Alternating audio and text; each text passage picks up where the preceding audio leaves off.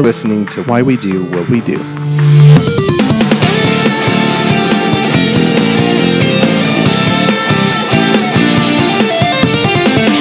Hello, this is Abraham.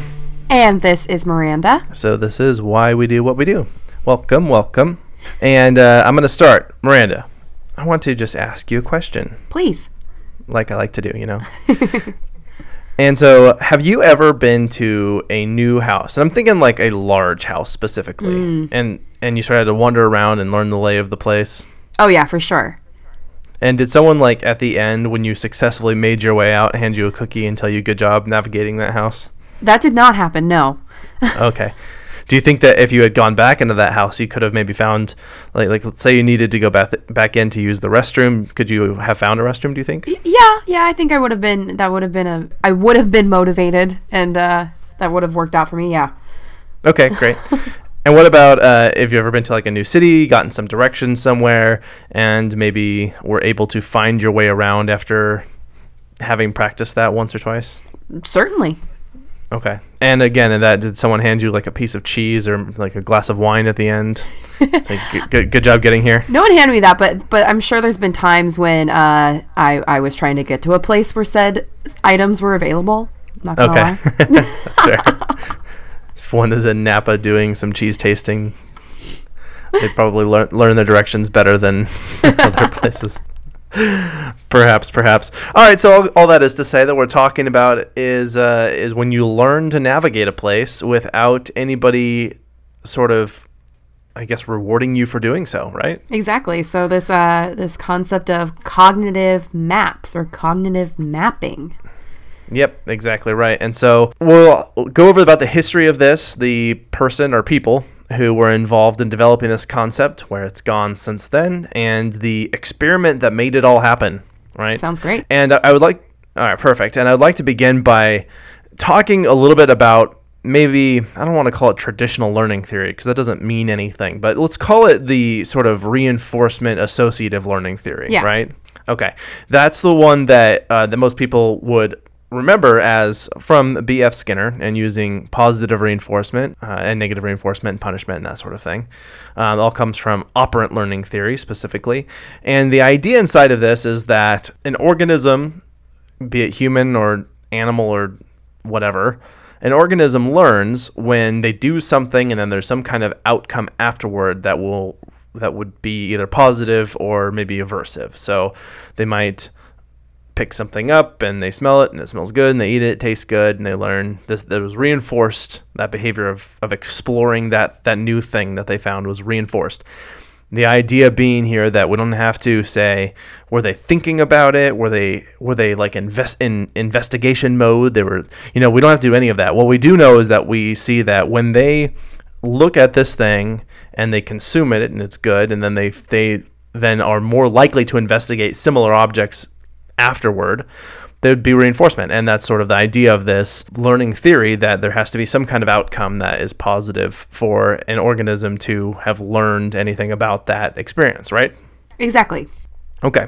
Well, okay. That's a sort of very sort of by the Psych one oh one textbook way of talking about this. And it gets a little more nuanced than that. But here's where we need to begin, because we mentioned this thing called cognitive maps. Maybe some of you have heard of this idea. Maybe you could try and derive based off of our little banter at the beginning what that is. Um, but let's let's go into this. So what, Miranda, are cognitive maps?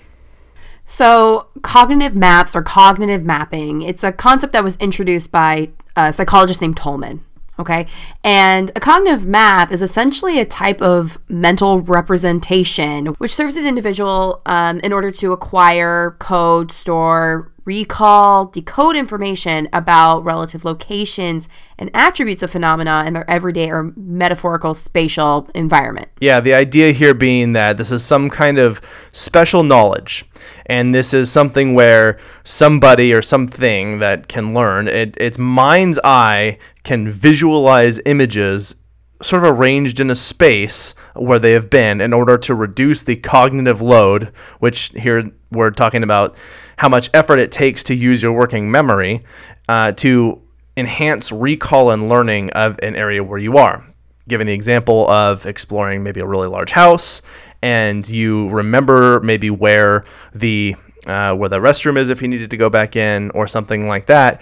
If the idea inside of this is that you have developed this special knowledge and can and have created sort of a visual space of the area where you were in by having explored it, right? So, Abraham, can you tell us a little bit about Tolman, who really kind of uh, invented this yes. concept? Yeah. So there, there was another there was another person who's credited with this. I want to go over his backstory in a moment. Um, uh, his name is uh, I'm reading it as Blodgett. Or Blodgett, maybe. It also looks like it could be Blodgett, Blodgett, but I think Blodgett is probably it.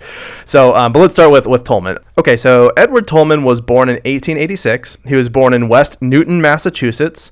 Uh, he had a brother who was later a physicist at Caltech, whose name was Richard Chase Tolman. Three names, Richard Chase Tolman.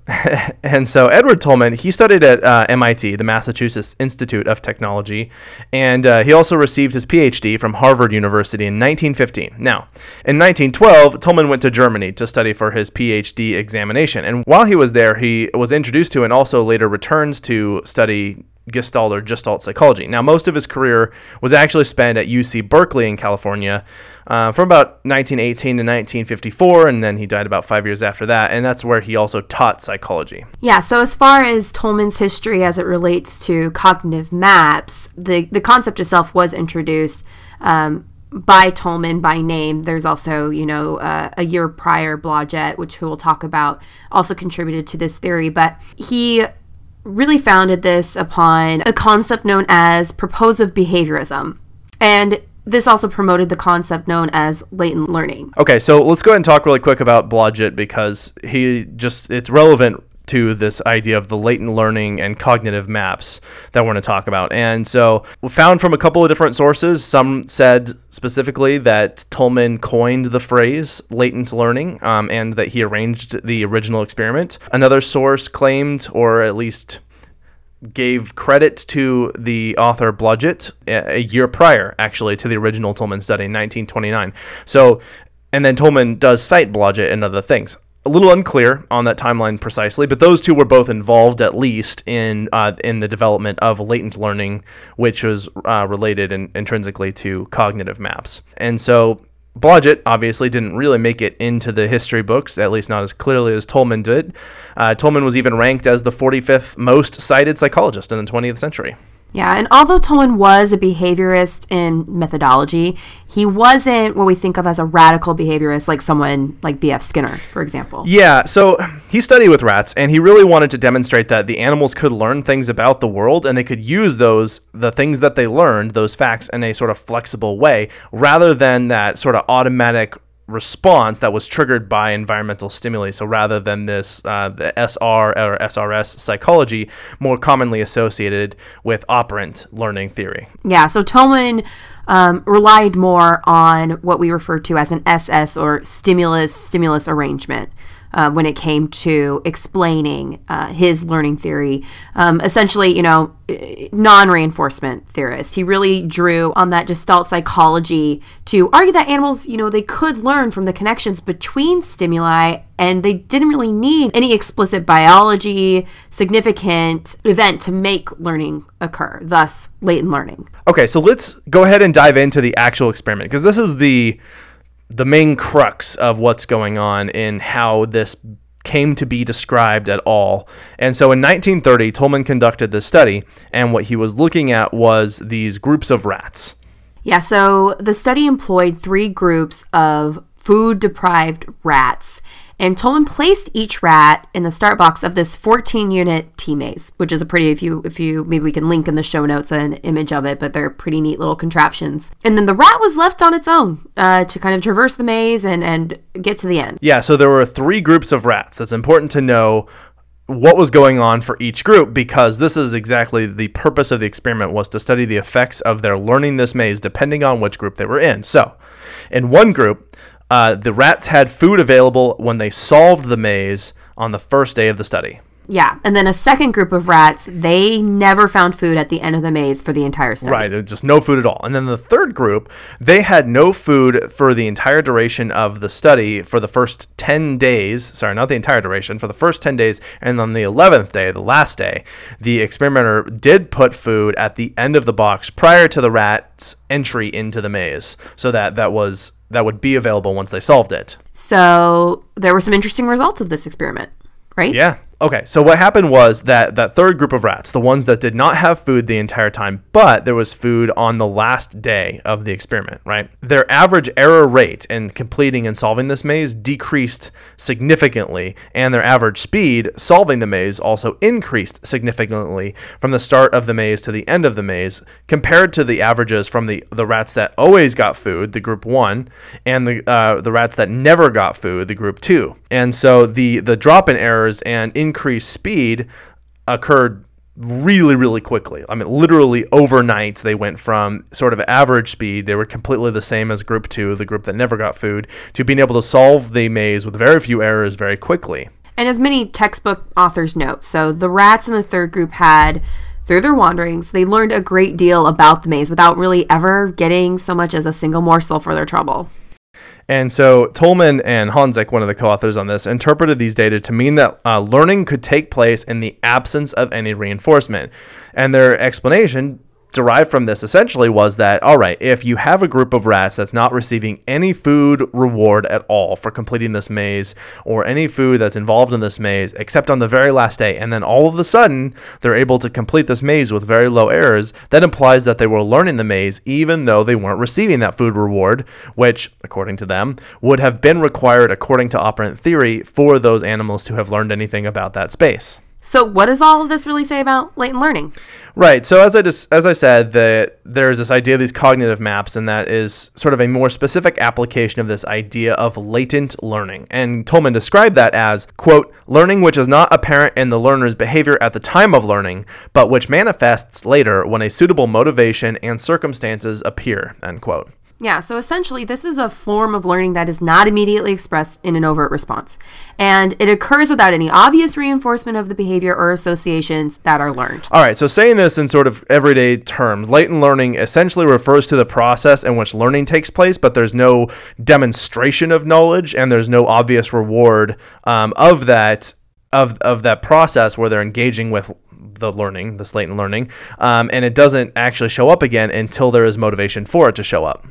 Exactly. And interest in this concept of latent learning, it arose largely because the phenomenon, it really seemed to conflict with this widely held view that reinforcement was absolutely necessary for learning to occur. So until the study was conducted, as as I said, many people who were not necessarily the behavior theorists or radical behaviorists, their interpretation and understanding of operant and behavior theory was that reinforcement was absolutely critically necessary for animals to learn tasks such as mazes.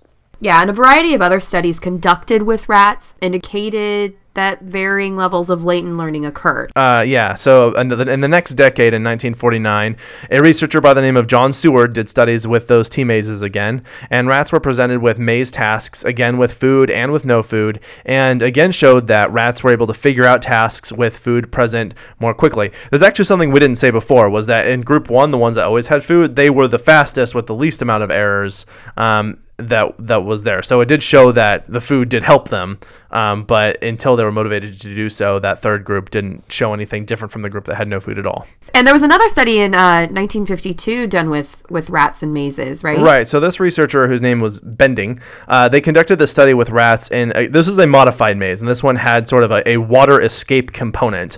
And what happened was the rats were um, already fed. So in the previous study, as we had mentioned, the, the rats were very were pretty hungry.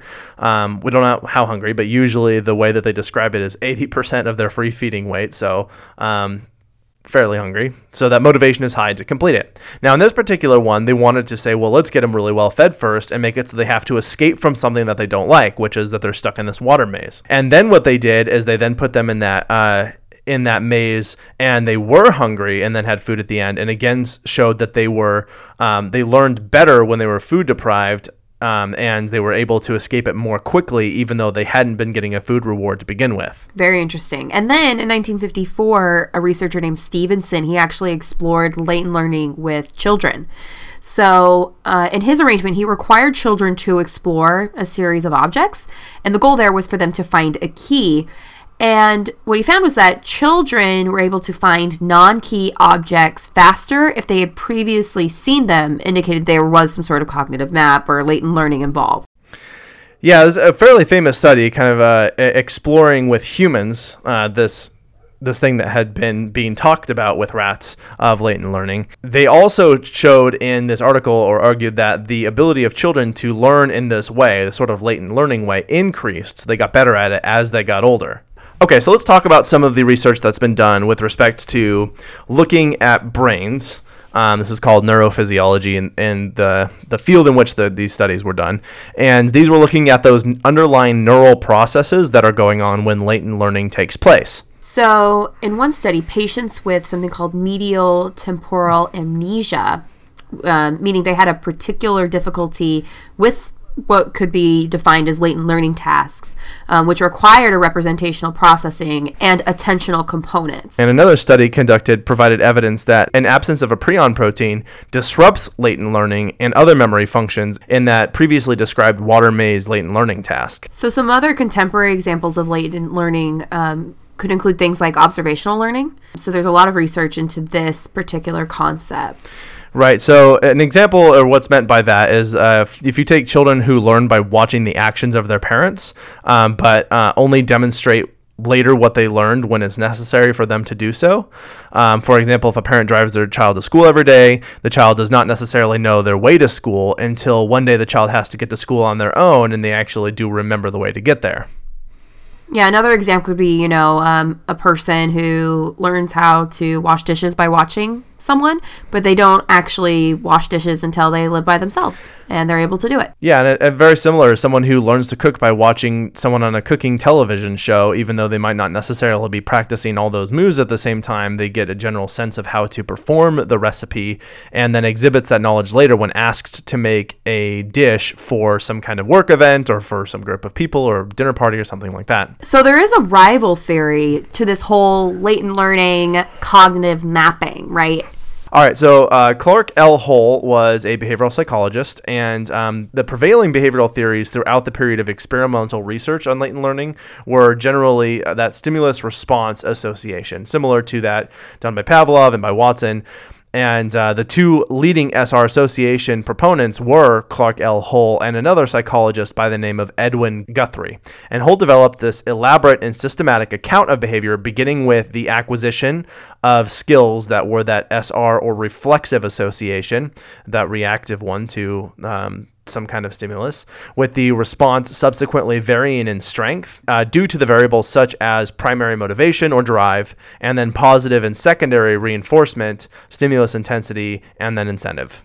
Yeah, and one of Hull's great strengths as an experimenter was his skill in being able to systematically craft these experimental tests of numerous hypotheses, which he developed to verify his systems. So for Hull, what, what occurred during latent learning was the establishment and modification of S R associations due to a change in the excitatory, that is, the reaction potentials, of a bit of learned behavior. Said another way, I think that what Hull was essentially describing is that there is a stimulus-response reaction that occurs without the the reinforcement bit, or that might be there, but it's smaller and weaker. It's developing reactions to those stimuli that's still part of learning, as demonstrated, again, like the tenth time I've said his name, Pavlov, with the salivating dog's experiments. And then uh, B F Skinner actually went on to write a paper in nineteen fifty entitled Are Theories of Learning Necessary? Question mark. Um, and, and this really persuaded many psychologists interested in animal learning that it was far more productive really to just focus on behavior itself rather than trying to make guesses or inferences about the mental states behind this observable behavior. This is actually one of his most famous and most controversial papers that he wrote, and I think would be really interesting to review in a episode all on its own, specifically in the context of the idea of teaching and learning, and that this stirred up um, this stirred up some reactions, and I think he even says at the very top of the paper, um, which again is titled, Are Theories of Learning Necessary? If I had to ask, then you think you know the answer is going to be. Um, and a lot of people immediately sort of bristled at, at the idea and what that means, and probably people still do today. But what he made some uh, really interesting arguments inside of that, and he also specifically... Um, well, let, let's save it. Let's not get into it now. That that's its own discussion. So let's get into a little bit more about sort of the debate going on between the rival theories of how latent learning comes about, or what's going on in these situations where these cognitive maps seem to be the thing that is allowing a rat to solve this maze.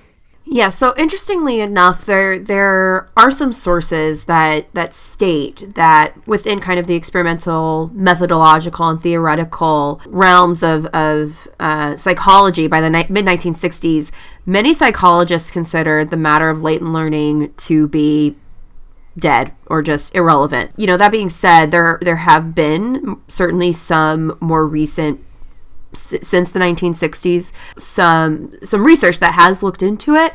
Right. So a claim was made in the sixties that that learning was dead, but that was even after that. The, there wasn't really a, a solid sort of uh, line that was drawn that that said that this is done. Really, the debate wasn't wasn't over yet. And again, what happened later was that a theor- another theoretical position demonstrated itself to be scientifically superior to the other, um, and then this debate sort of ended because it became clear to psychological researchers and theorists that given the hypothetical nature of the variables thought to be involved in latent learning and cognitive maps, no solution, no empirical solution was really likely ever to occur.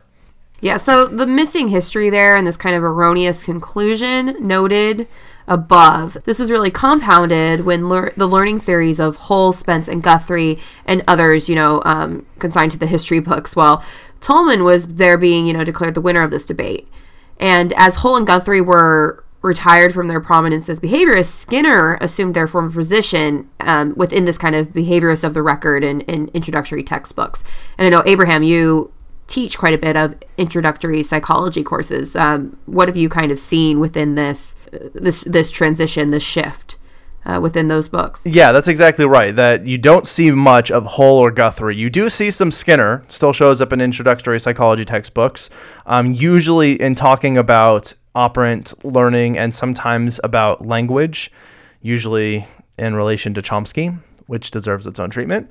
Um, however, uh, yeah, the other ones were not mentioned. Tolman does come up. Tolman's experiment is almost always in psychological textbooks, and it talks about his experiment and this idea of latent learning. So it really did seem to be the case that although there were some back and forth, and there was an article even claiming that the idea of latent learning was essentially gone, it's not. It's still there. And um, although there's not a lot of people who do research on latent learning specifically now, Um, what people do research on are things like observational learning, which is implied by this idea of latent learning. So it does show up in textbooks. You'll still see Tolman's name. Uh, you'll still see Skinner's name. But largely this debate and the history of the debate has kind of disappeared. You don't see much of that anymore. You really just get what was the outcome of that, which is we remember Tolman, we remember Skinner, and that's about as far as we go in talking about this. And Skinner's not really talked about um, with respect to Tolman, except to say usually in the textbooks they'll say Skinner proposed that you needed rewards for learning, and Tolman showed otherwise by doing this experiment with rats, and then they'll show their cool little graph from his experiment where you had group three got really, really fast at the end, even though it seemed like they shouldn't be able to because they didn't have any food available there. And so um, Skinner's behaviorism was said in is, is described as needing that reinforcement component, and that's why um, Tolman made that valuable contribution of of saying nuh-uh, um, and and therefore was able to stick around in those textbooks. Okay, so let's talk a little bit more about this idea of uh, a latent learning and the cognitive maps thing, and and this idea by Blodgett. Um, again, we described that his study was published in nineteen twenty-nine, which is a year before Tolman's was described. And it, so if this timeline is is correct, then Blodgett is the originator. But again, I did find sources that specifically credited Tolman with having coined that term, so I'm not totally clear.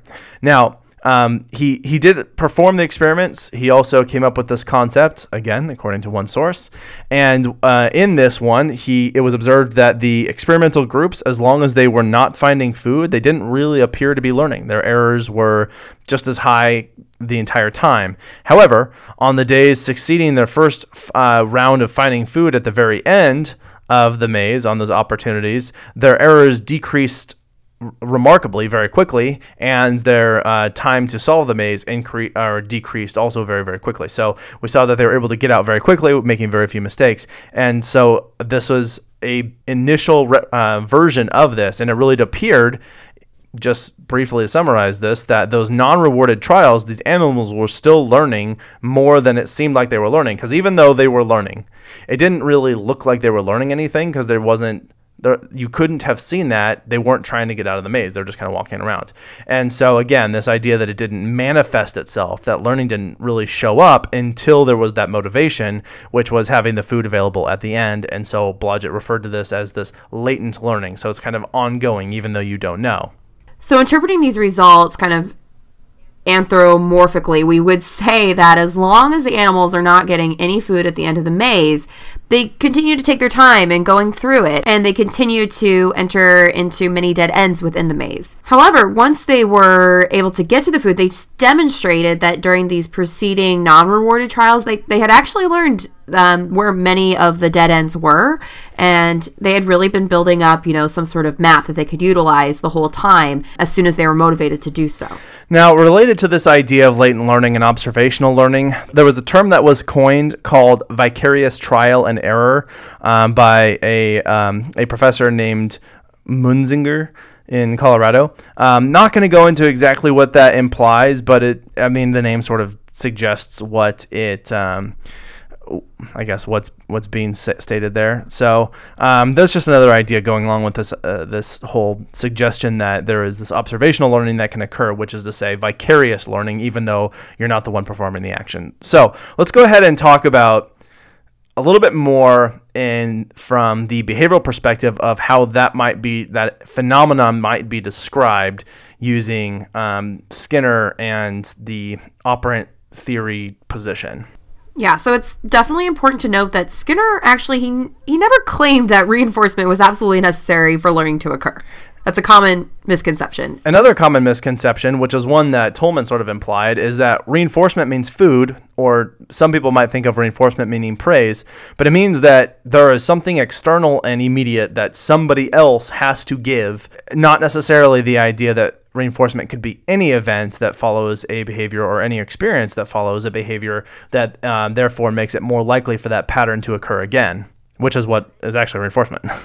Exactly. And, um, you know, understanding learning and behaving means really understanding the biology of the organism and its interaction with its environment. So although the descriptions of events that take place, such as reinforcement, sound like if we're looking at what's happening in a box with a rat, it seems pretty easy to observe that when they press the lever, they get the food. That's reinforcement. However, when we're looking out in a, a different type of environmental arrangement, such as a map or kind of just out in the world, the these are not as easy, discrete little events that we can look at and definitely parse out that in that observation, this was reinforcement that was taking place, right? That's why we need those good, objective, sort of scaled down studies where we can really clearly break down what's the relevant factor that's going on inside of this. And uh, but when you step away from those really simplified experiments, that doesn't mean that those things aren't going on. It just means that they're not as as precisely identifiable out in sort of the real world. Yeah, so as an organism interacts with their environment and they participate, so even when they don't immediately receive a consequence from their participation, it doesn't mean that that participation isn't meaningful, is not a meaningful interaction. Right, and it's not going to lead to um, them having being later influenced by having participated in that event if they come into contact with something similar or the same event again. And so, you know, Thorndike's experiment that we talked about a couple episodes ago with the cats escaping from a box, one of the things he wanted to investigate was the extent to which a cat that was outside of the box could observe a cat in the box solving the puzzle. And he he found in his arrangement specifically, uh, that that observational, in this case latent learning, didn't occur, that it took the cats the same amount of time to get out of the box, whether they had previously observed another cat escaping from the box or whether they were just in there for the first time. Now, that doesn't mean that it's not possible for a cat to learn from observation. In fact, that has been specifically demonstrated, just in different circumstances. So cats do learn from observing other things that are going on. It just, for them, it is specific in how they perceive the world that they would are likely to learn from observing. So it does take place. Yeah, in other words, you know, when it comes to us as humans, reading and watching videos would have no effect on our behavior, even though they clearly do, if it if it weren't the case that we couldn't learn from these types of interactions. Right. So when we do things and we observe things, we're likely to remember and later recognize that similar context when we come back to it, right? And so we immediately start building a pattern of habits, even sort of very weakly, sometimes so weak that we don't even know that we're developing them. We develop those habits the first time we engage with any activity, even just watching it. And so the cues of that context will still later influence our behavior and choices. Sometimes you could think of this maybe subconsciously, that we don't recognize that we're being influenced in that way, you know, just from having experienced it that one time. But as we participate in those events, we we are we're there, we're interacting with it in some way. And so those cues can influence us later. That's, I just want to make sure I hit that point sufficiently enough to make sense that that is one thing that is going on. Another one I would like to talk about is that if you put an animal in a box and the animal is just sort of walking around, what it can be doing is, especially when it runs into these things like these dead ends and whatnot, is possibly the animal does not necessarily want to be in the box, right? Um, and there is some amount of motivation just to get around the corner, find a new place to go. And so if you can imagine that if a rat turns one direction and there's nothing there, and turns another direction and there is a place for it to go, that it will then go explore that new direction, which will probably end up in an- another dead end. There's no direction for it to go in, but um, it is escaping from confinement in a way, and or by just exploring the maze and getting used to it. And getting out of the maze is not necessarily better, because now you have to be around these humans who are gigantic and loud, um, and maybe smell bad. I don't know how how the mice feel about it, but um, there there's really no motivation for them to get out of the maze, but there is motivation to uh, just be able to explore the maze, because it's getting around successfully in a particular environment. And so that that would actually be a form of reinforcement every time that they're able to successfully move from one place to another new place. And so that that is actually something that's taking place while they're going about about doing this.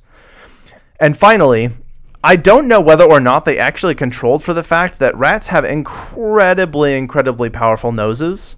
And right? Yeah. And that if they put food in this maze, that they would be able to direct their their um themselves toward that food, um w- and still make relatively few errors. Like, they could sort of figure out, if I gotta turn left or right, is if I turn left, is the smell stronger over there, or right, is the smell stronger over there? And none of the groups were. They entered the maze one time and there was food at the end to see how long it took. Now, that being said, they did have uh, group one had food available all the time, and they did have how long it took them to get out, and they did get much better at it. And the rats in group three were better after eleven days of practice than the rats were on group on day one with having the food available. So um, there, that was sort of implied inside of that. Um, but I do wonder in the extent to which the uh, the rats could sort of follow the smell and were then more likely to be able to find their way through if they were motivated to do that, which in this case they were, because they were hungry. So let's go ahead and bring it home. Take homes. All right. Sounds good. All right. So the first thing I want to say is that Tolman and Blodgett, or both, they arranged a clever experiment that really facilitated a discussion that pushed the understanding of behavior and learning. Absolutely. And the thing is, is it's hard to say if latent learning itself is a very useful term to describe this phenomenon of observational and exploratory effects, because it sort of implies that there's some sort of like magical, unobservable acquisition of these skills. Yeah, I mean, just look at the term latent learning suggests that there's learning taking place in a way that essentially can't be observed. We can't know that it's taking place. And there are situations in which it's not obvious necessarily how it's taking place, but I don't think it is impossible to know that it's taking place. And I think that we could specifically arrange those experiments that are more likely to show what is going on in these situations. So a cognitive map is not a cognitive map. We don't have in our brains this little map that we're actually following. Instead, what we're doing is we have a history of learning and and usually this low-stakes environment, but this history of learning and cues with a specific arrangement where we can still react to our uh, our history with having been in the presence of those cues before. And there's still some amount of somehow being able to successfully navigate that situation where eventually it ended up in some outcome, but even the steps along the way were ones where there was a small amount of a little reward by, hey, I just found a new place to explore, cool, and and that still happens. So it doesn't, the idea of a hypothetical map that lives inside of our minds that can't be observed and isn't really there, it it doesn't really make sense. It's not very parsimonious, we'll put it that way. It's, you know, we we can look at, we know exactly the steps that are involved when we learn something new, and those things are definitely there. And then we don't know whether or not this cognitive map was there. And if you try and break it down in terms of what caused the behavior, well, the cognitive map, how do you know the cognitive map caused the behavior? Because they successfully got through, uh, they successfully got through the maze. Well, how'd they get through the maze? Because the cognitive map, that right back to circular reasoning, right? And so it just, it, I don't think it lends itself very well to this, this discussion of how this takes place. Absolutely. And, you know, I think you summarized everything really well. And just, you know, final point that latent learning is participating in an event and observing the cues as a bystander or just simply being in your environment. Yes. That can result in learning. Right. All right, cool. As long as you're, like, actually there and not in a coma or something. Precisely. Actively interacting. Perfect. Our- within a context. Yes. Uh, yes, exactly. All right, cool. So let's go ahead and, of course, say a big thank you to Britt Bowerly and Brittany Marie Dasanti for their research and writing and assistance in preparation for this episode. Um, and thank you, ladies. Yep. Thank you, uh, everyone, for listening, and thank you for recording with me today, Miranda. Pleasure, treasure. All right. Well, with that, this has been Why We Do What We Do, uh, episode on cognitive maps and all that. Of course, you can reach us in all the ways on social media, email, all that sort of stuff. If you would like to reach out, I'm looking at the comments on SoundCloud. Uh, those are something that I can read on here or just respond to directly, but you can find us there, and then at uh, Twitter, Facebook, Instagram, all those places as well. So feel free to reach out to us. All right, perfect. This is Abraham. This is Miranda. Uh, we're out. You've been listening to Why We Do What We Do. Why We Do What We Do is supported in part by our amazing patrons. Thank you. If you like what you heard, consider becoming a patron by heading to patreon.com slash wwdwwdpodcast. You can also rate and review us wherever you get your podcast, or share this episode with your friends. If you have any comments or questions, we'd love to hear from you. Find us at wwdwwdpodcast on your favorite social media platforms. You can learn more about this and other episodes by going to www d w w d podcast dot com. There, you'll find links as well as detailed and shareable show notes.